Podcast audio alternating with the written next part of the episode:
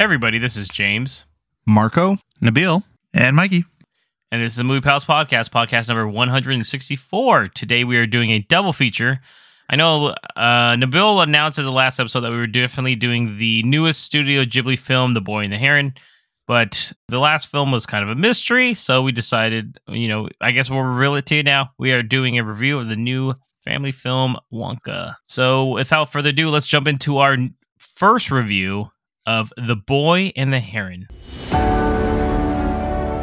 is this place? This world is filled with the dead. I know it's a lie, but I have to see. I'm looking for someone. Let's go. We must protect this world ourselves. Go back, now! Michael! Michael! You and I aren't friends or allies, kid. Don't let go, no matter what. Ready?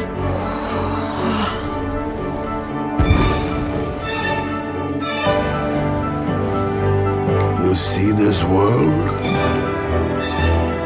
There's more work to be done. A gray heron once told me that all gray herons are liars. So is that the truth or a lie? A lie. Truth. All right, so The Boy and the Heron is sitting at a 96% on Rotten Tomatoes. And just as a little side note before we do start here, just much like when we were doing our Studio Ghibli Fest, this is one of those movies where I don't think there's too much to spoil in this. I think you guys can agree. So there's really no spoiler section, but we won't go too crazy with revealing too much of the ending, I think. But for the most part, I think proceed with caution. It's hard to talk about without revealing a lot of the plot. So if you want to see it, I would highly recommend go checking this out while it's still in theaters and then coming back. You don't see a lot of Studio Ghibli films, or in this case, new ones in theaters anymore, so this is kind of a special thing, we think, so take a look. So, jumping into the film, though, the IMDb description is a young boy named Mahito, yearning for his mother, ventures into a world shared by the living and the dead. There, death comes to an end, and life finds a new beginning, a semi-autobiographical fantasy from the mind of Hayao Miyazaki. Directed and written by Hayao Miyazaki, released December 8th, 2023 in theaters. This stars, by the way, I'm assuming we all watched the English dub, right? Mm-hmm. Nabil's like, wait, there was an English dub? Wait, what? Yeah. Whoa, I was reading what? I was reading all the time. So, Mikey, Marco, and I actually saw it together, so I know you guys did. So, this stars Luca Padovan as Mahito Maki, Robert Pattinson as the Grey Heron, Ken Fukuhara as Lady Himai, Gemma Chan as Natsuko, Christian Bale as Sochi Maki, Mark Hamill as Grand Uncle, Florence Pugh as Kiriko, Willem Dafoe as Noble Pelican, and Dave Bautista as the Parakeet King.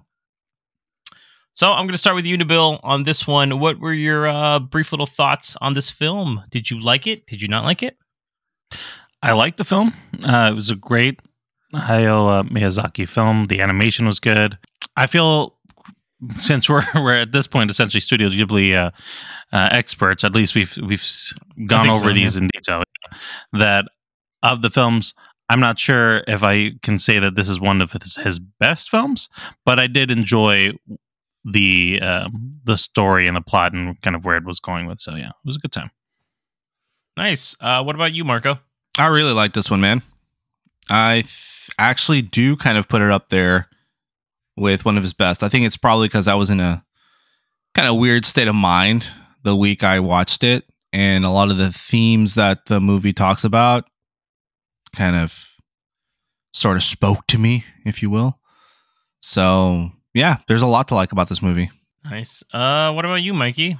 Yeah, I kind of echo what the guys say. I like this movie a lot. I thought it was good. I haven't seen as many Ghibli films as you guys have. I didn't watch them when you guys watched them like I normally do. But I have seen a lot of them. And I did enjoy this one here. And I like the plot themes that it has around it. It covers a kind of a heavy topic, I guess. I like the animation, as Nabil said. So overall, yeah, I really enjoyed it. Yeah, I liked it. I don't think I liked it as much as you guys from the sound of it, but or maybe it's more in line with what Nabil was thinking. I thought it was good. I didn't think it was great. I think there was some pacing issues with it, in my opinion. Goes on just a little bit too long, but I get it. It's one of those things where, this might be Miyazaki's last film, supposedly. So, but animation, beautiful. I did like the story overall, and it worked overall for me still as a pretty good film still, in my opinion. So, leading into that then, though, thinking about the overall plot here, what did you think about the plot? Let's start with you, Mikey. Like the certain themes you said it was pretty heavy. So, what really stood out for you with it? Yeah, I mean, some of the themes here that I kind of got from it is just like moving on from things you're missing, or like even suffering is more like an essential piece of life. So, and those are like big things for, especially because the main character is like a kid. So like you're seeing this kid kind of going through these things. His mother passes away in the very beginning of, scene of the movie. So it's like he's kind of going through this journey, and that's really what it's all about, is like kind of getting past this, and there's other things that kind of tie into it as well, where it's like not even like a person passing away, it's like could be the world passing away, and there's like hints to other things. Just anything that's alive is naturally going to die, and so it's really just like an essential part that everybody has to kind of deal with at some point in their life. So it really kind of just brought everything together. It kind of brings awareness to a lot of that stuff. I recently had a family member pass, so it was kind of like bringing up stuff from the movie that I was like, okay, wow. So, I just, like I said, it's kind of heavy, but they put it in a way where it's understandable. You can kind of take it in a different way. And yeah, I mean, I just really kind of stuck to it after, some of the stuff I saw, or experienced. Nice, man. What about you, Marco? What do you think? Sort of echoing the same of what Mikey said, the movie really deals with the themes of death and moving on from your grief. Mahito obviously loses his mom in this movie, and he has to come to terms with that. He has to go through the steps of grief, where, your denial, your bargaining, you get angry, and then there's acceptance. And I think the whole movie is just that. It's going through that process, and it does it in such a visual way. Like it's a little weird. Obviously, it's a Studio Ghibli film. Mahito has to go through this journey and to this netherworld where, in a way, like at least to me, sort of signifies kind of holding on to that and holding on to the not necessarily the memory of someone, but holding on to the fact that they're wishing they were still here. And similar to Mikey, this is around the time, December time's around the time where I lost my dad. So with that in mind, this movie really tugged on some heartstrings, and really got to relate with what Mahito is feeling, the sort of the bargaining and the journey he went through it to supposedly be able to save his mom or be able to see his mom one more time. It weirdly made me think of basically what you would do in order to see someone, like the bargaining you would make to see someone that you loved like one more time. You know what I mean? And I really like that. Very Onward, right? Yes, that's exactly what I was going to say. I couldn't think of the name of the movie. I was like, it's like Onward, you get to see your loved one just one last time, and what you would go through to achieve that. I think there's also some pretty central themes of acceptance in this film as well. It's kind of like accepting, and what every life is all about, changes and things that happen, and accepting things for what they are. And Mahito soon realizes certain things about that, and is with his stepmom and realizing that, oh, this is now my mother figure, and so on and so forth. So. Nabil, any specific scenes stand out to you? I really like that opening scene with the fire. That was really animated. That was a great, just the whole thing from start to finish. That whole sequence was really well done. Very, very Studio Ghibli, I think. Yeah, definitely. Very Hayao Miyazaki, to be honest. Not many people could just pull that off a scene like that. I loved a lot of the surreal scenes. When he was in the kind of the other world, when they first introduce. The heron, and just kind of when they introduced the heron's true identity, that is what I really mean, his self, that was kind of freaky. And then going into the castle and then kind of getting transported to the other realms, all those kind of weird scenes were all really well. I think that's where the animation really shined, that weirdness where, so Yeah, so I really loved those scenes. And of course, if you're watching any part of any Studio Ghibli film, like the realness of it, of just the when they're out in the fields by that lake and all those kind of picturesque scenes are just done so beautifully, where it's not just like a, as we've said many times, not just like a backdrop drawing of something in the back. Like it's very much like you're there with it. It's a part of the frame. So it's easily interactable. If they get into a next frame and had somebody interact with something, it all seems very lifelike, and it isn't just there for, you know, to look at from a distance kind of thing. So it's just a lot of the scenes are just very beautiful together. I'd say like the quiet scenes are really, those are like a lot of the scenic scenes and stuff like that, where not a lot's going on, but it's like the little marsh area by the tower and such like that, and seeing the heron fly around and such. Speaking of animation with that, then obviously the animation is pretty top notch here. I don't think there's much that we can say against it from this point, but was there anything else, Mikey or Marco, that you stood out about the animation itself? Well, I really like the wind. And I don't know, I just really noticed it in this one. And they've done it before in some of their other films. I remember it from them. But in this one, they had a lot of scenes where they were just like standing like there. The wind rises. Yeah, I know. But no, they're just standing there, and like their clothes and their hair and everything is like actually like very realistic. Well animated, like very realistic. Thing, right? Yeah, it's just the small things like that, you know, I don't think other animation studios will take the small details like that and just make it, even though, like you guys are saying, like it's just a picturesque kind of like scenery with like nice background, but they go in and do the extra details that make it feel like it's a real place, it's a real wind. In the fire scene, real fire, like it just feels better than most animated movies. Yeah. I also like the scene where Mahito first enters the other world, and he's on a sailboat and they're trying to, you know, sail through a storm, and it just looks so cinematic. They also try to fish this big fish. It kind of reminded me of someone, and thought that scene was also pretty good. Made me chuckle a little bit. Chopping that fucking shit fish up, dude. They're like, fuck it, let's dude. That pretty graphic for an animated film. And again, I don't know why they had to cut two parallel incisions onto that fish. I don't know why they couldn't just I've never gutted fish, so I don't know. Someone explain it to me. But I also like when the animals from the other world go into the real world and transform into like normal animals, like normal birds, etc. I think that's pretty cool. I think that transition, the way they animated it, is also pretty cool. Like one instant there are these talking animals that are, you know, very human-like, and the next thing you know, they're, especially the birds, like the freaking parakeets. Yeah. So goofy. It's kind of like right? Just a little quick, like different style suddenly. Not so much, but it is subtle. But it is different, which is, and you can see the difference. It's very apparent. Yeah, absolutely. Looking back, then, Mikey, what about the voice cast? Anything stand out to you from voice cast? Did you enjoy? I once again, we did watch the American dub of it from the G Kids, but. Anything stand out to you? Did you like anybody? Yeah, I mean, I thought everybody did a pretty good job. I specifically kind of remember like when I think it's what Robert Pattinson does the heron, right? Yeah. So when he is like half heron and half like whatever else he is, like human or whatever, he's like changing back and forth because like popping out of the mouth and stuff.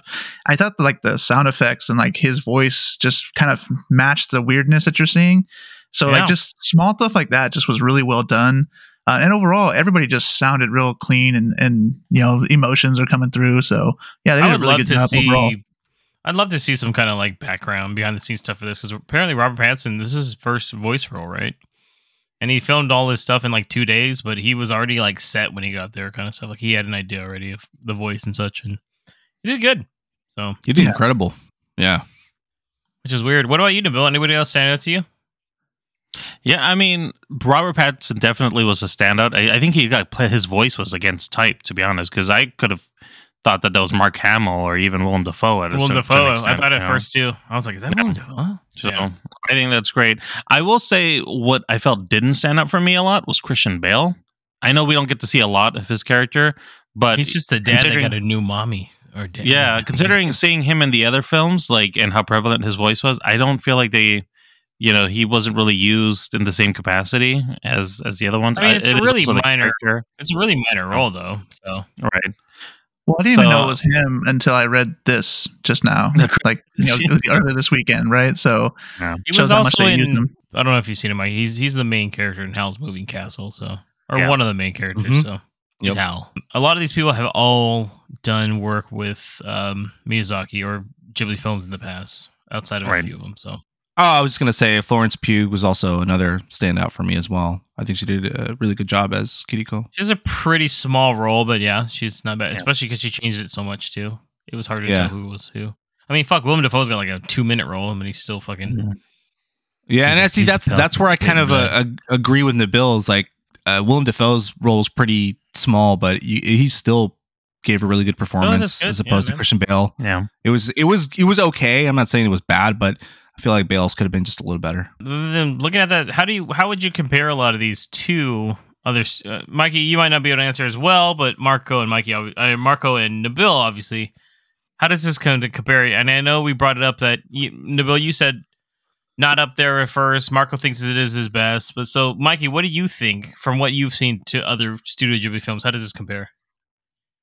Well, it was actually one of my favorite ones. It was just high up there. But most of the ones I've seen have been 20 years ago. I recently watched Spirited Away, which actually is kind of similar to this movie a little bit. Love that movie. They're both about a kid and stuff, right? So, that one, you know, those two are the ones that are most recently in my mind, and they're kind of similar. But I did like this one a lot, and I do plan on going back and watching the rest. So I don't really have too much to say other than that. So, hey, that's cool though. They're definitely worthwhile to. Kind of rewatch. I usually rewatch them all truthfully every few years, Mikey. So, yeah. Well, I was watching Spirited Away a month or so ago, and my sister like walked in halfway and said, "What is this?" And then I was going to watch the rest of them. So we're going to watch them together. You know, she's never seen any of them, so just going to put it off a little bit. We'll watch them together. Nice, man. That sounds fun. Let's just jump right into star ratings, guys. Unless there's anything else you guys would like to talk about before we jump into star ratings. I just wanted to add, you know. This is supposed to be Hayao Miyazaki's possible last film. I want to say that was also the same thing we said for The Wind Rises, you know? Yeah, and he apparently is already thinking about other movies, and Studio Ghibli has not marketed this at all as his last film. Just like, you know. But this actually made #1 in the box office this last week, or it's really, at least this week. So, I mean, good for it, for the little marketing, and so doing really solid.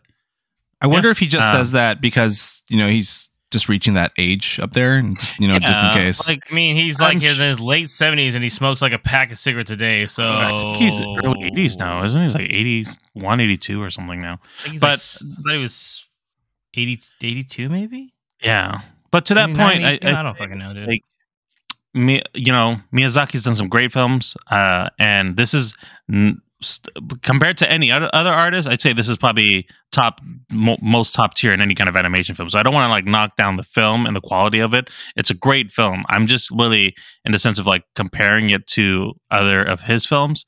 Like, I think that for me personally, I always have trouble connecting with like the parental themes. You guys seem to always have a much deeper connection than I do, because I have a different relationship. We're just waiting for someone to die in your life in the building. Yeah. That's. I mean, really. So I don't always connect as strongly with that. Whereas, like, The Wind Rises, I really loved that film. I like the story of the personal aspiration of somebody trying to do something and struggling with the conflict of the work.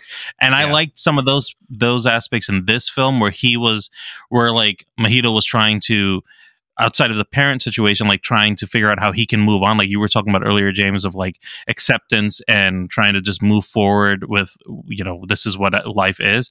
I liked that theme a lot more, and that resonated way more with me. So there was some, I just want to kind of iterate, like the story is a really good story, and there's definitely some solid themes in here. I think it's just for me, compared to what he's done in the other films, this one wasn't just as strong comparatively. But I know this was a much more meaningful film to him too, from some of the interviews that I saw. Like, he made it for his reflected some of his life. Yeah, but no, I agree. I didn't feel as connected to this one as Mikey or Marco Nabil. So it happens. There's some of his movies that stand out way more for me, and some that aren't. So, well, regardless, it's still a good movie. So it is. Yeah. Let's jump it in. Let's rate it. I mean, we don't obviously all recommend it, but Mikey, we'll start with you. What is your star rating for The Boy and the Heron? I give this one a 4. I liked it a lot. We kind of talked about it here. Animation's great, story's great.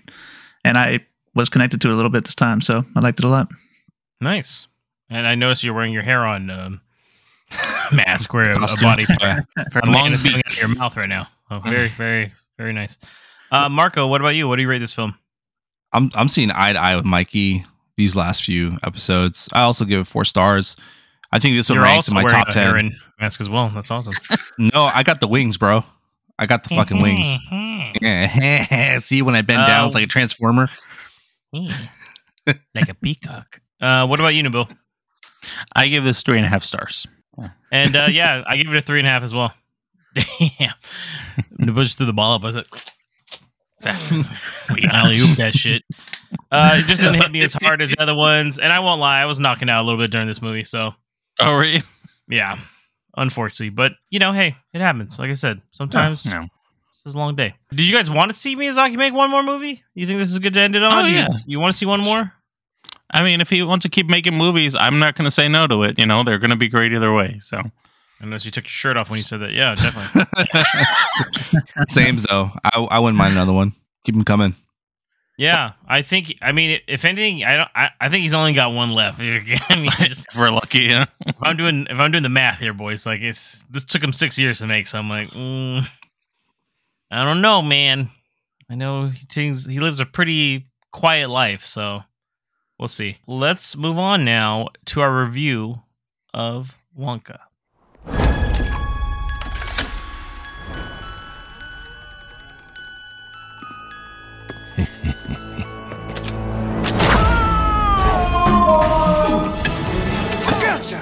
So you're the funny little man who's been following me. Funny little man? How dare you? I will have you know that I am a perfectly respectable size for an Oompa Loompa. An Oompa what now? In fact, in Loompa-land, I am regarded as something of a whopper. They call me Lofty. Sorry. Ladies and gentlemen, greetings to you all. My name is Willy Wonka. You see, I'm something of a magician. Prepare to be amazed. Tape up. Inventor. May I present Willy Wonka's wild and wonderful wishy-washy Wonka Walker. Please don't make me say that again.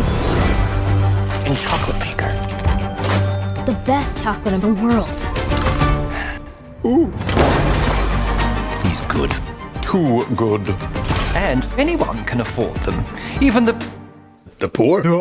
He doesn't like it when people say poor. Send Wonka a message. Do not sell chocolate in this town! You're gonna get more than a bonk on the head. I love a bonk on the head. What is with me today? You should stand up to those bullies. Give them the old 1-2. I got an idea. Where do we start? Wonka. Currently sitting at a 83% Rotten Tomatoes score. The IMDb description goes, with dreams of opening a shop in a city renowned for its chocolate, a young and poor Willy Wonka discovers that the industry is run by a cartel of greedy chocolatiers. This was directed by Paul King, who also directed Paddington and Paddington 2. Was written by Paul King, as well as Simon Farnaby, who helped with Paddington 2. And Willy Wonka, of course, is based on a character by Roald Dahl. This film was released on December 15th and is starring Timothée Chalamet as Willy Wonka, Calla Lane as Noodle, Keegan-Michael Key as the Chief of Police, Patterson Joseph as Arthur Slugworth, Matt Lucas as Prodnos, Matthew Bainton as Ficklegruber, Sally Hawkins as Willy Wonka's mother, Rowan Atkinson as Father Julius, Jim Carter as Abacus Crunch, Natasha Rothwell as Piper Benz, Olivia Colman as Mrs. Scrubbit, Hugh Grant as the Oompa Loompa Lofty, Rich Folger as Larry Chucklesworth, Rakhi Takarar as Lottie Bell, and Tom Davis as Bleacher. All right, so I already know the answer to this for myself, so we're just going to throw it out to everybody else, but I'm going to start with you, James. Have you read any of Roald Dahl's books? Have you read Charlie and the Chocolate Factory? What history do you have with any of the Roald Dahl films or books, I should say? The book, yeah, we had to read this in I think like 3rd or 4th grade. Charlie and the Chocolate Factory, I think one of them. Yeah. So we definitely read it then. I don't think I've read it since, but I did read like The Great Glass Elevator, which is the sequel, and like a few of them, maybe. Okay. I maybe read like they were hit or miss though. I don't. I mean, maybe like Matilda, I think, and yeah, like the Twits, maybe BFG. That's about it.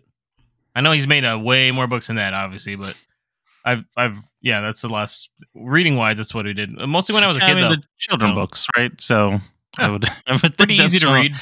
Yeah, when you're reading them, those are the same ones that I've read. Except for I didn't read the sequel, the glass elevator. You didn't want to know? Wonder what happens when he takes that elevator up. Yeah. For me, I was like, I'm a little intrigued. So, how about you, Mikey? Yeah. Did you have a decent enough childhood that you still had some whimsicalness in your life that you read a Roald Dahl book? I haven't read any of his books. No. Mike don't read stuff, so. And I wasn't required when I was in school. So James said that. I was like, I didn't have to do that. But, I went, I don't know. That's how I remember because then we watched the movie afterwards. I'm an old man, though, so that's why I ended up watching the movie afterwards. That's funny. And Marco, I know these probably weren't classics when you were a kid. They were probably just brand new books that came out. So, like, were you able to enjoy them? Marco smoking a corncob pipe. He's like, I remember Roald Dahl in the war. They were, as they say, press. You know what I mean? So. They were brand spanking new, boys. Brand spanking new. They were like the 8K TVs of their time, bro. No, I've seen I've seen his collection of books. No, I'm just kidding. We read James and the Giant Peach and Matilda when I went to school. Yeah. But we didn't read Charlie and the Chocolate Factory or any of the other books in the Wonka series. Unfortunately, I think we were given a choice, and I think the kids voted for James and the Giant Peach. Probably because that movie had just come out. Around that time. Yeah. So, I guess I should have looked up the books then, because I have read James and the Giant Peach. Yeah, it's a real adult book. God damn it, Mikey. Wow. He's like, I have read the. What about the Fantastic Mr. Fox, Mikey? Have you read that? I have not read that one. Never. Okay, all right. She loves that one. She didn't like the movie. I didn't take that much. But yeah, that is the extent of my history with Roald Dahl. Hey, what about the movies? We've all read something a little bit, right? Yeah, I mean, hey, that's a first for some of us. I mean, like all myself. Four. My God, give yourself a pat on the back, boys. All right. So, Marco, what about the history with the films? Like, I'm going to give a soft assumption that you've seen Willy Wonka and the Chocolate Factory. Possibly on opening day. I saw both of them in theaters, bro. What are you talking about? Back in 71? Shit, dude. I was kicking back, dude. With this nickel cheeseburger. Lighting up a little cigar. On, what are we Cheeseburgers were 75 cents back then. Add the bacon for an extra 5. I'm bringing a root beer float in here. What do you mean? Yeah, I've seen Willy Wonka and the Chocolate Factory so many times. I actually saw it recently with my son too in preparation for this movie. Oh, very nice. And man, still smash hit, dude. Still really enjoy that movie. Still just mesmerizing when they enter the factory and you see like everything, the chocolate waterfall and all the edible flowers and stuff. So that's pretty cool. Childhood wonder. Yeah. I've seen the 2005 Tim Burton directed one also. Bubblegum, I hate the most. Did you do a rewatch of that as well recently, or that was just kind of I thought about it. I guess indifferent with that version. It's okay. I liked it, but it didn't really blow my mind. You know what I mean? Sure. Yeah. How about you, Mikey? Did you again have any childhood history with any of these films, or did you just like, nah, I'm good? So I've seen the original, the 71 film. I've seen it a bunch of times, and I agree with Marco. It kind of catches that wonder, that magical feel. It's just a good movie that I liked every bit of it. Actually, I like that movie a lot. The newer one, I never seen it before, but I figured for this movie, I probably should watch it. So I watched it for the very first time this week, and I really did not like it. It just doesn't catch any of the wonder, the magic that I was expecting it to hit, and like the songs weren't as catchy. I don't know if that like makes sense at all, but I don't know. It felt strange to me coming from watching the other two recently to watching this one. This is the last one I watched in the three out of the three. So maybe it's because the other two are similar, more similar to each other. than this one here. But I didn't like it that much. So it's that Oompa Loompa song, man. I can't remember any of the songs from Charlie and the Chocolate Factory, to be honest. And James, I know you've seen both of these, but any thoughts on either one, Willy Wonka or Charlie and the Chocolate Factory? Yeah, I mean, I've seen the 71 one. Probably, I could probably quote that movie like line by line. So many times I've fucking seen that movie. Love the music outside of Charlie's mom song that everybody hates. You just skip that one. And then the 2005 one, though, yeah, it's not good. So it's just one of those things where Tim Burton just makes his movies Tim Burton. Much like Wes Anderson is starting to do to me, where he's starting to turn all his fucking movies the same thing. Kind of leaning into the trope. Like, yeah. Get a little burned on that, buddy, big guy. So for that, Charlie and Chocolate Factory, I did not actually see it in theaters though. I remember when it came out. I don't know, man. I just didn't want to see that. I was like, I don't know. So I remember just renting it, and then I think that's the last time I've seen it was back probably in 05. So yeah. I mean, when I saw Johnny Depp as Willy, I was like, that's not my Willy. I know a different one. Yeah, I know what you mean. Yeah.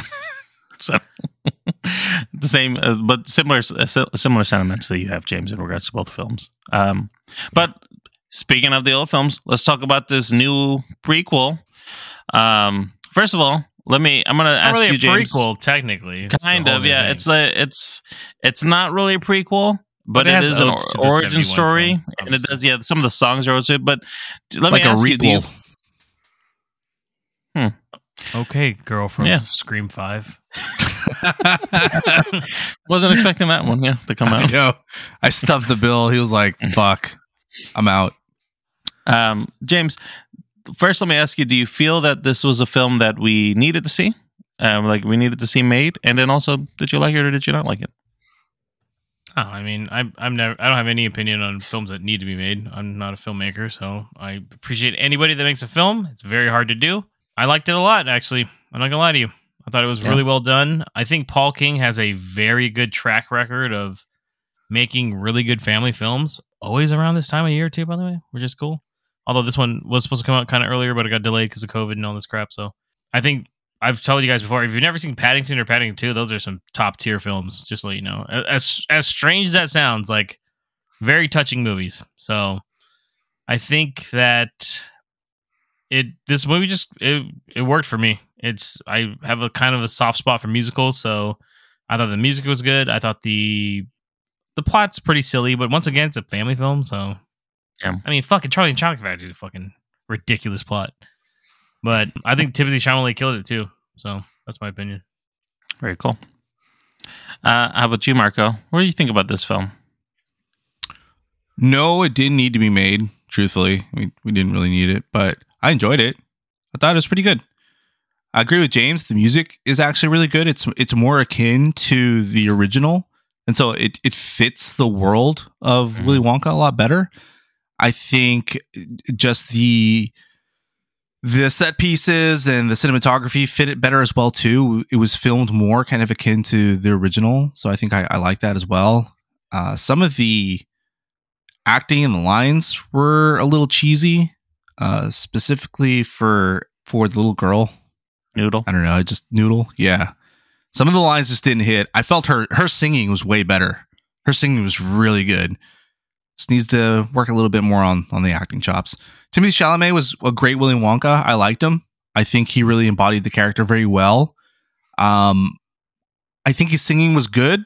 I don't think it was great. I think there was one when he sings some of the original songs, I think, is where his singing shines, where they really like play with his voice a little bit more. And I'm like, you should have let him do a little bit more of that.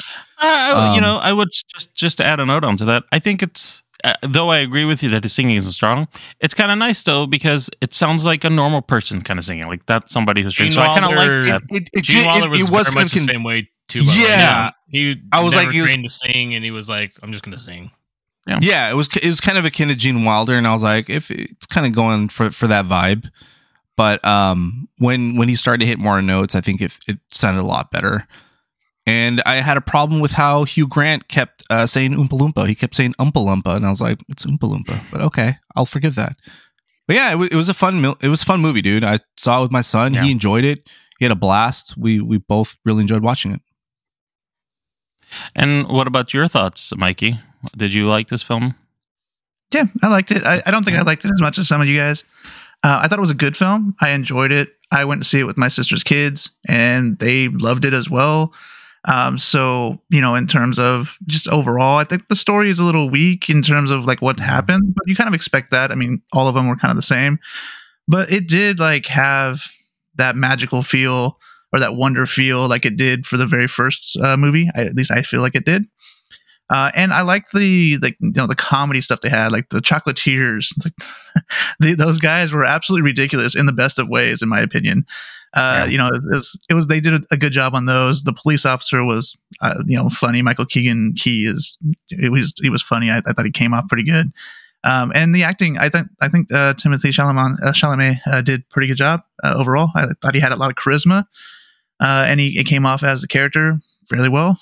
So yeah, I like the movie. I just didn't love it, but yeah, so, it's good start. Your innocence isn't totally lost. You still got a little bit of childhood in you there. Yeah, I guess so. Yeah. I mean, I agree with a lot of what you guys are saying. I really love this film. I was surprised at how much I liked the film, and to kind of going back a little bit with like Mark was saying in regards to the music, like I felt that all the songs were like good melodies. Like I was replaying it over my head and singing it back. Like I enjoyed the music. I thought the comedy was great. I think that they used just enough of Matt Lucas, which is nice because people don't know how to use Matt Lucas because he's not that great sometimes. So him as Prodnose was just enough of humor that we were like, okay, he's not overstaying. He always plays a creep and everything. That's why I normally like, who's that pale creature in the background?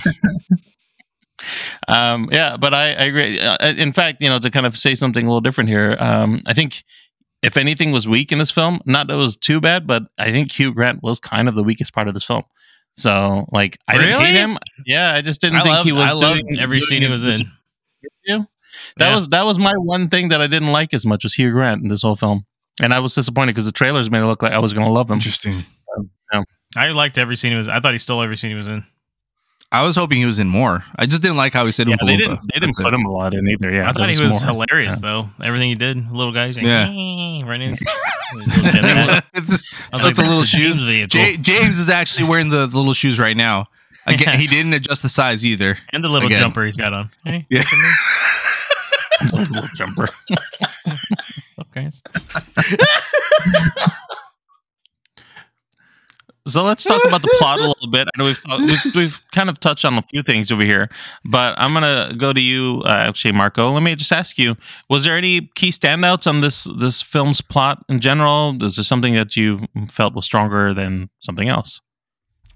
I mean, the plot was kind of silly. I'll give it that, but it made sense. I do like the fact that it was, you know, these three major chocolate corporations that were trying to stop, you know, this little guy from, you know, having his ideas and his shop, you know, flourish in this town and introduce his chocolate. You know, if you look at it at face value, it's kind of silly, but if you take a step back, I actually kind of enjoyed that. And I liked seeing that it wasn't an easy road for Willy Wonka. He literally had to struggle and really go against all the odds in order to achieve his dream, you know. And I think there's a lot of people that could probably relate to that, you know, when you're trying to achieve something, or you have a good idea or something and you're trying to do it, and you know, you're being stopped at every single, you know, turn. I've reached all my goals in my life. I'm top tier at all times.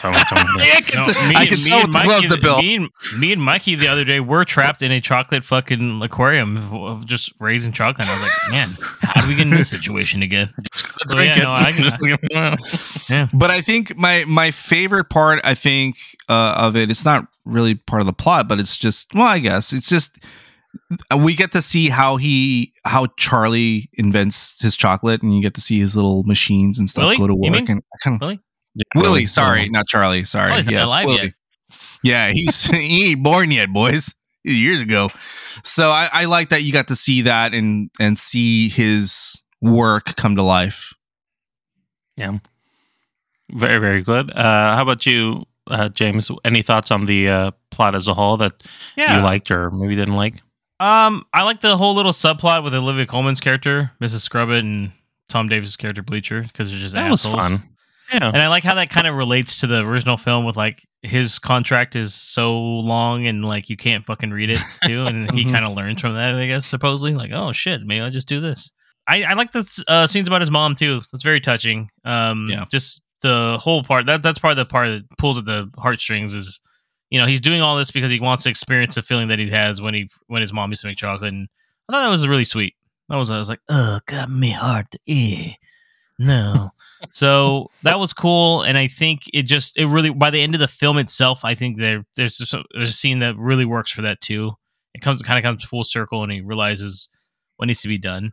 I like how they just kind of stick with that, because obviously something happens from now until, like, let's say the plot of the original film, because this isn't technically not a real prequel, right? So it's like... truly, sure, yeah. Well, are the stories true from the first movie where like people started stealing his shit and he just couldn't trust them, and that's what turned him into like this hermit, and he like didn't show his dad as a dentist, right? So from the 2005 one, right? Yeah. Mm-hmm. Who knows? But I don't know. It would have been cool to maybe show a little bit of that, but I get it. This is maybe they're going to plan more movies. I don't know. So yeah, I wouldn't be surprised. You think that there might be you think there's something worth kind of going into more depth with Willy Wonka's character before the 71 film? I think this movie could roll into what the other two were, you know, kind of the same way. I was going to say just Timothée Chalamet. Is that right? Yeah, just kind of coming. Basically. Yeah. Whatever this kid kind of does lately is fucking good. So yeah, you know, I don't want to like him, but why? I do. I don't know. I feel like I'm not. I don't want to like his films. Man, I don't fucking like Dune. But every time I see him in something, I think he's pretty good. Yeah, speaking of Timothée Chalamet, Mikey, so just to talk a little bit more about Wonka, what did you think about his performance there? I know Marco touched on his singing. We were trying to, you know, his more original singing, but do you think that he did a really good job playing as Willy Wonka, or do you think that, you know, he's got his own thing, or that maybe Gene Wilder or Johnny Depp was far more the definitive version of Wonka? No, I actually think he did a great job with this. I think, and he says it in the movie too. He's like, hey, I wanted to be a magician, right? And so it kind of pushes that character to being this showman. And I think he pulls off the showman really well in this one. The musical moments, I kind of agree a little bit more with what Nabil was saying. I kind of liked that he didn't have like the best voice. It kind of makes him be like a realistic, like normal person. The music just helped kind of show off his showmanship. I don't know if that sounds weird, but yeah, that's what I meant. Oh, yeah. I think he kind of fit the role perfectly, and then he just played it really well. He did a really good job kind of coming across as, you know, that the person that has dreams. He's dreaming big. He's making chocolate because, you know, his whole life has been around it, and he has like a purpose behind it. James kind of alluded to it. I'm sure we'll get into a spoiler section. But yeah, there's a big reason he's doing all this, and he is, you know, as Marco was saying, they're kind of struggling doing that. So he came across just great in all facets of this character, in my opinion. He did a really good job overall. Yeah, there's a lot of sincerity in his motives, right? Like you kind of like, and anybody else maybe would play it off as like, oh, they're just kind of reaching for the moon, but he does have a way of making Wonka's, you know, dreams, even if it's kind of far-reaching, seem very earnest, and you're like, I could see that he would, you know, he really believes in this stuff, and he does a good job with it. Totally agree. I thought it was funny that he didn't know how to read. You know, that was a good little plot thing, though, they put in there to kind of move things forward. I like that. It actually made sense, yeah. Especially with the contract reading, you know, it's like that made sense, yeah. I thought he just didn't actually read it through. I was like, oh, he just didn't read it well. I was like, oh no, he just blatantly does not know how to fucking. He just does not know what he's reading. Yeah, he's like, yeah, that looks good. Yeah, sure thing. And James, let's talk a little bit about the other cast members. I know you brought up the scrub crew earlier with Olivia Colman, but what about Noodle? She was the other star in this film. How do you think she did? I thought she was okay for that one. She's definitely the kind of... I think her story's sweet, though, by the end. I thought it was really nice, too, of how they play that off and what it leads into for the final scene, which is really nice, in my opinion. But I guess I'm not as harsh as Mark on her for the acting. I get it. Like, it's fine. I mean, she's younger. But, yeah, do you feel that Caroline did it really take you out of how her performance was in this film? No, I don't know if you guys have seen the kind of movies I watch, but... No, not at all. Not even remotely close. The scrub crew was funny though. I thought they were all kind of cool. Yeah. They all were like these ragtag group of people that got fucked over by Mrs. Scrubbit, where they're like, well, I guess we're gonna fucking live here now forever and be slaves. So scrub. Yep. And then it was funny, the one girl that doesn't talk, and then she just starts talking about, like, I didn't know you know how to speak. So, she's a chatterbox. Like they all got a good they all got put to good use too. Like it wasn't just kind of a side thing. Yeah, I was gonna say the old dude's got the deepest voice I've ever heard in my fucking life too, by the way. He's from Downton Abbey. He's the butler in Downton Abbey. I knew he was from something. Mm-hmm. I was like, he's from something. I was like, Bill probably knows. Yeah. Welcome to Downton Abbey. Yeah. I mean, basically it. On the scrub crew too, I kind of like how they exaggerated traits of the characters, kind of like they did with the kids' choices in the other movies, right? So like all the kids that's a very Roald Dahl kind of thing for all his books, though, right? Yeah, like just all like his characters, right? Yeah. In a way, it stayed true to that kind of universe building that they've got going on in these films. Like this definitely kept with that theme that Roald Dahl to make it feel like a Roald Dahl film or even a story. And now I know I shared a little bit of my thoughts on Hugh Grant, and I didn't feel. I didn't think the performance was the best in my opinion. I think it was funny. I liked the introduction scene that they have of him. I thought that whole thing was fun when he just kind of ran off in the reasons why he was there. I thought that was also funny. But anything that's funny is a little stuff just walking through, just trying to steal fucking chocolate every night. The little shoes. Yeah, his little shoes. Marco's little shoes dangling. It was hanging, or he was taking a little cat nap. It was fun. I liked him, Nabil. I thought he did great as the Oompa Loompa. Dude, me too. Fuck you, Nabil. I was kind of sad there wasn't more of him. I thought there was going to be more. But I like that he was like, kind of mysterious, right? He was kind of like that. It was mysterious. Yeah. Fucking in the background, where he's like the little guy, and he's talking, and Noodle's like, "Yeah, sure thing." Like, but then like Willie's like, "Hell, like no." There's like a little orange guy with green hair. No one fucking believes him. That was funny. It sounds insane. That's why it sounds insane. Like, well, I mean, he almost questions himself, right? I mean, he's like, "Did I really eat the chocolate instead of this guy stealing it?" Like, he almost like believes Noodle when she says it, right? So it's like, true. Yeah, it's definitely a nice little twist on stuff. But yeah, I wish we would have had more. Who I also really liked. I like Patterson Joseph as Arthur Slugworth. I thought he played it really well, man. I like how he always shakes Willie's hand really hard. He's like, that's a business handshake. And he was such a freaking piece of shit too. Yeah. But he did it like with such a straight face that it just worked. And in additionally to that, I liked Keegan-Michael Key as the police, and how he, with all his bribes, he just he just kept getting bigger and fatter. It's crazy. The car shrunk. I thought that was funny. Yeah, and he's just like, I don't know what happened. He tries to drown Willy Wonka, and I was like, dude, what the fuck, man? But it was a good scene because he was doing that, but also couldn't actually put his threat through. So that's funny. He's like, do you understand me? He's like, actually, not really. And he's like, all right. And he ducks him again.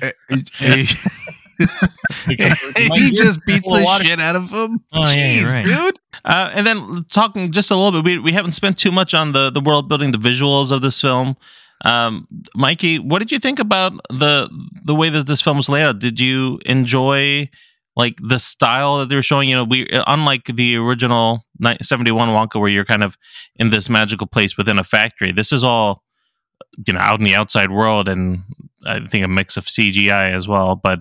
How did you feel like this film was being presented as far as the building in Roald Dahl world? Well, yeah, I mean, I still think they did a good job with it, right? Because they are in the real world, not in a factory or whatever, but they did a good job by, the whole like dance pieces when they're doing the music. They kind of brought that kind of feel to it. They do show the inside of a shop, and it's like really magical in there. So they have these pieces that they put together. And I still think they did a really good job kind of building that world, building that, quote unquote magic. Even like the chocolate pieces that he's handing to people look like pretty like intricate pieces of chocolate. Yeah, they look great, right? And then he's also got that sense of wonder as well. He's like talking about all the ingredients he's putting into it, and he's like, yeah, this is like a tear of an ant, or that kind of stuff. And so I just think it kind of brings that kind of feel to it, even though he doesn't have the wondrous scene after wondrous scene. They still have bits and pieces of it, and they still build it pretty well. Yeah. He's like, how did they get that? Honestly, you're chuckling over there. What are your thoughts on it? Do you kind of agree with that? Do you feel that it's a good visual style that they put on here? Did it make you feel like Paddington almost in the film? To your extent? A little bit, yeah. I wouldn't be shocked if Paddington showed up in this movie. Oh, as like the same universe. That'd be it's something. Me. I'm Paddington. I'm a bear. No, yeah, it looked good. It's got a really good like visual flair to it all, where it's like, I don't know. That's what I was saying. It's like it's just a very warm movie. If that makes sense, guys. I don't know if that Do you think sense. It's a good? I know you said that it was delayed, so it wasn't really originally slated as a holiday film. Do you think it actually was a good thing that it was put into the holiday pool of films rather than seeing how much money made over the weekend? Yes, it was a good move to make it come out this last week because goddamn, it killed. So, yeah, no, it's a good family film, good holiday film. I think it's got a really good message. It's one of those things where it's just, I don't know, it's just. I'm not really into family films, as you guys know. I usually watch movies, so I feel fucking like shit for a couple of days. So that's my MO nowadays. I don't know. That's why he watches scary films, because he wants to feel something, but he doesn't feel dead inside. I'm so numb.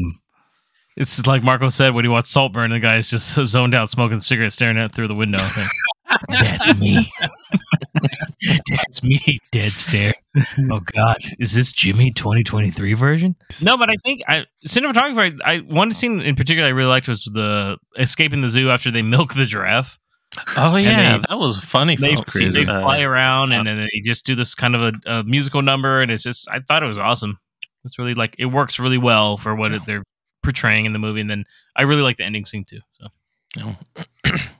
Well, and speaking of which, there's a little bit of spoilers that we want, just more plot related, nothing major, but we do want to just touch on that as it kind of takes everything home for the full plot of Wonka's journey. So we're going to just give our star rating here to get into a little bit of the spoilers. I'll start with you, Mikey. How many stars did you give this film? I give it 3.5. So a good movie. I liked it, but yeah, it wasn't my favorite thing ever, but it was good. Mm-hmm. And Marco, I thought there was more to that. Yeah, I also give it 3.5 stars. I think it's worth a watch, man. Go see it in theaters. I think you'll enjoy it, especially if you have some young ones. They'll have a really good time watching it. And James, how many stars from your end? I give this one 4 stars. Wonka's a winner in my book. That's the tagline that we got for this pod right here. Yeah. BDJ approved. Damn. Yeah, I know. Ringing endorsement there. He's literally fucking wiggling the little Oompa Loompa shoes too. Jesus Christ. And I gave this film a 4.5 stars as well. So I love the film. I thought it was surprisingly damn good with that 4.5. He's like, I'm gonna fuck with the score for everybody. Hugh Grant took off that 0.5 star. Dang, I'm glad you liked it that much though. It's just, yeah. By the way, none of us brought up Rowan Atkinson. Small role, but Mr. Bean always a winner in my book. Yeah, can't go wrong. Oh, I was going to bring up the spoilers. Okay, well, my bad. Well, speaking of which, we're going to jump into spoilers and talk a little bit about the plot here. So if you haven't seen the film and you want to leave a little bit of mystery in your life, feel free to just skip a little bit and we'll tell you what we're watching next year. But otherwise, stick around for the spoiler section.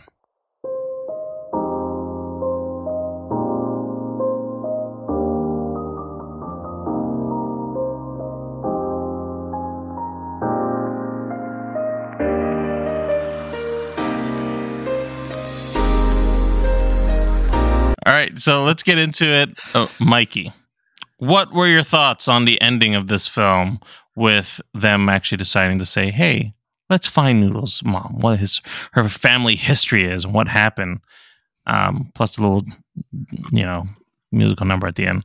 Did you like how that ended? Did you like the storyline for Noodle and their connection to the Chocolatiers?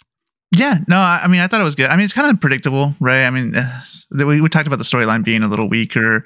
I don't think that's a bad thing. I know we keep saying it here, but it's not really a bad thing in this one here. But it is predictable. Like, I found Noodle's storyline. It's like, oh, okay, you have a little trinket, right? So you kind of just guess, okay, well, she's got some kind of heir to the throne kind of thing. But yeah, no, I think they did it in a good way, though. The whole wrap-up of both Willie's and her storyline are both at kind of at the end at the same time there, and it just kind of wraps it up in a good way. you know, it's, hey, you know, she doesn't know anything about her family, and now she knows everything about her family, right? So it's kind of nice here. The musical number is a nice tie-in to some of the other film too. So I thought everything worked out pretty well. I actually thought the factory coming to life didn't look that great. I liked what they did overall, but I don't think it was visually very presenting. I didn't like the way it looked, like the transition, I guess. James was going to say something. Overall it's good. Yeah, I mean, I got a little teary-eyed when he started singing the song at the end. I was like, oh my God. Yeah, a lot of people were crying in my theater. Mm. So that was a good little callback. And he did that really well. Timothée Chalamet did a good job of that. They hint at the pure imagination song like throughout the movie, though. Like, you know, the chorus plays in the beginning, midway through the film, and I was like, I wonder if he's going to sing this bitch, right? And then he does it finally, like, oh my God, here we go. I'm glad that they put that. Yeah, I think that was a good kind of, even if they're not directly connected, I like that they kind of integrated into the film. Regardless. Yeah. It's such a good fucking song, that's why I did. Yeah, it's great. Yeah, it's a great song.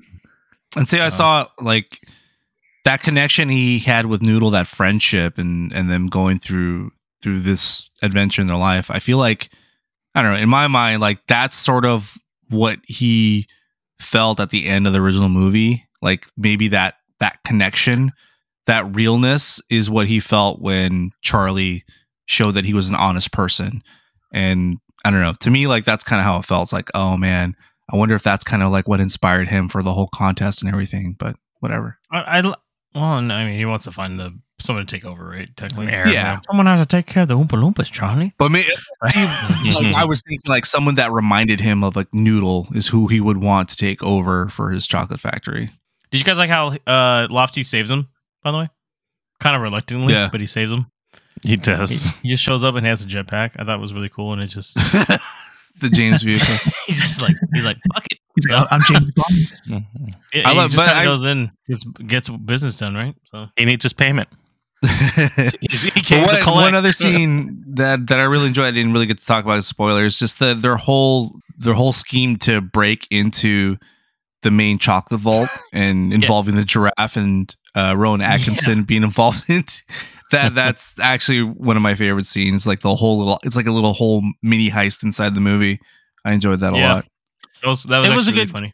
It was a good use of Rowan Atkinson. Again, another place where they use a comedian in a good way, because that scene where there's the funeral and he's kind of sitting outside and he's like, we were dealing with something. But it should all be good now. You know, it's like, that was a solidly freaking funeral. Yeah. Yeah. So I think that was definitely a good use of his characters. Yeah. Also, you guys kind of noticed that this film and The Boy and the Heron, like, they kind of deal with the same stuff, right? Because like Willy's trying to like get that one last like view of his mother, and like. You know, that's his whole pursuit of why he's doing all this stuff. And then The Boy and the Heron, we were talking about earlier, was kind of talking about like how we need to kind of like move on and that kind of stuff. So I didn't even make that connection until like 5 minutes ago. That's kind of crazy. I like that scene at the end, by the way, where he sees his mom and then realizes like the joy of life. He's like sharing it with other people. So he shares the chocolate. I was like, oh, my heart again, folks. I like that hurt. Functional, by the way. That's been like 20 years or something like that. Totally fine, dude. Totally fine. I don't think they had preservatives back then. Watch Steve MRE, bro. You'll know you can eat chocolate 60 years later. As long as it just blooms a little bit, you're fine. I like that the note she left him was golden, like his ticket. I was like, I see what you did there. Yeah. And when he flipped it, I can't believe it said fucking Tupac still alive.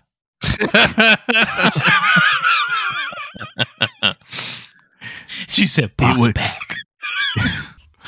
Wow. Oh, man.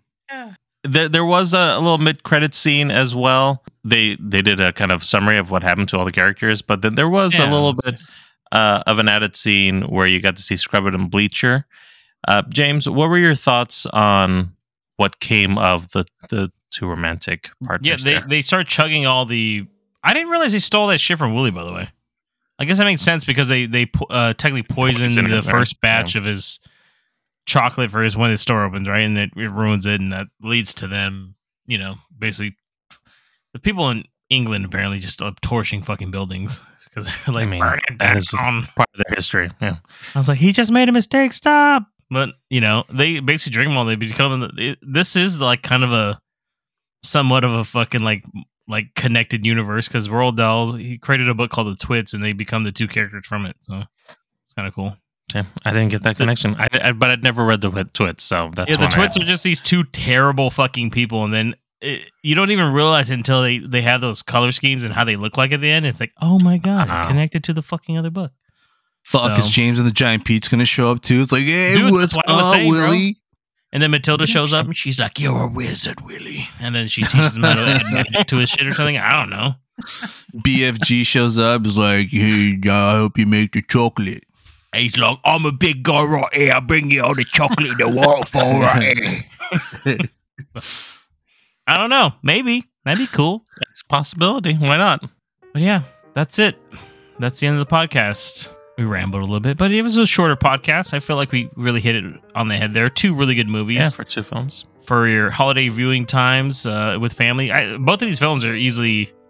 Could be watched with family, I think. Marco and Mikey both saw these with family. I mean, Nabil probably saw these with his wife. That's his family out there. So, you know, it's cool, man. Take a stab and watch them. I think you'll be pleasantly surprised, truthfully. So, Marco, let them know how they can reach us. Listen and follow us on your favorite podcast service. Trust us, we're on all of them. For a quick link to all our socials, visit linktree.com/Movie Palace Pod. That's linktr.ee/Movie Palace Pod. Thank you, and make sure to smash that subscribe button so you never miss a piece of our imagination. Make sure to also stay tuned for our next episode. Episode number 165, where we will be doing our annual, that's right, it's the end of the year, guys, best of the year of 2023. It's going to be a super packed pod for everybody, so it's going to be something exciting to listen to. Thank you, Nabil. And once again, until next time, this is James, Marco, Nabil, and Mikey. Have a great one.